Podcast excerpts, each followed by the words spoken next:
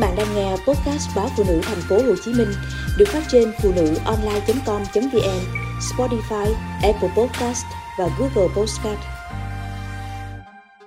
Phục hồi da sau kỳ nghỉ Tết Trong thời gian nghỉ Tết, sinh hoạt bị xáo trộn gây nhiều ảnh hưởng tới làn da. Sau Tết, chúng ta cần làm gì để chăm sóc phục hồi da đúng cách? Tiến sĩ bác sĩ Lê Thái Vân Thanh, trưởng khoa da liễu thẩm mỹ da, bệnh viện Đại học Y Dược thành phố Hồ Chí Minh cho biết, ngay từ ngày đầu tiên làm việc trở lại sau kỳ nghỉ Tết Nguyên đán, chúng tôi đã ghi nhận nhiều trường hợp đến khám do các biến chứng từ việc chăm sóc da sai cách. Các vấn đề chủ yếu của những bệnh nhân này là tình trạng bùng mụn, trứng cá do lỗ chân lông bị bít tắc, lỗ chân lông to hơn, da khô, bị bong tróc, nám, tăng sinh sắc tố, vân vân có bệnh nhân nữ trên 40 tuổi, ngụ tại quận Tân Bình, thành phố Hồ Chí Minh, đến khám trong tình trạng tinh thần bị hoảng loạn, ám ảnh về gương mặt của mình. Cách đây một tuần, sau kỳ nghỉ Tết, bệnh nhân cùng vài người bạn đi spa làm đẹp. Khi đó chị vừa đi biển nghỉ dưỡng về nên da mặt bị ngâm đen, khô ráp. Vì thế chị quyết định đi làm trắng, trẻ hóa da mặt. Nhưng ngày tối đó, gương mặt chị trở nên đỏ ửng, ngứa rát và sáng hôm sau, trên mặt chị lại xuất hiện nhiều đốm sậm màu loang lỗ. Một bệnh nhân khác đến bệnh viện khám vì sau khi đi làm đẹp về thì sát khóe miệng chị bỗng xuất hiện một đốm màu nâu đường kính khoảng 2 cm. Bệnh nhân kể trước đó, nhân viên của spa dùng loại đèn gì đó chiếu lên mặt chị và cảm giác rất nóng.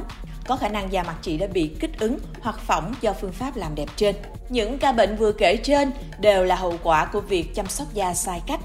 Sau thời gian nghỉ Tết, da bị stress bởi nhiều yếu tố, chẳng hạn như yếu tố dinh dưỡng, ăn uống không điều độ, ăn đồ ngọt nhiều, ăn dầu mỡ nhiều, sử dụng rượu bia nhiều và uống không đủ nước, vân vân. Sinh hoạt cũng bị xáo trộn, thức khuya, thiếu ngủ. Đó còn chưa kể đến nếu chúng ta đi du lịch, việc ở ngoài nắng quá lâu để chụp ảnh khiến da tiếp xúc với ánh nắng mặt trời cường độ cao.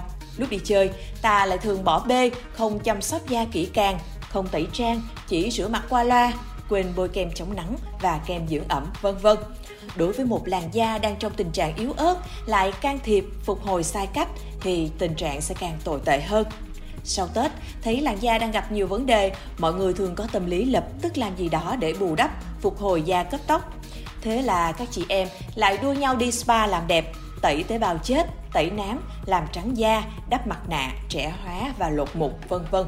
Đối với làn da yếu ớt, các phương pháp chăm sóc trên là chống chỉ định. Vậy cách thức chăm sóc đúng cho một làn da đang bị stress là gì?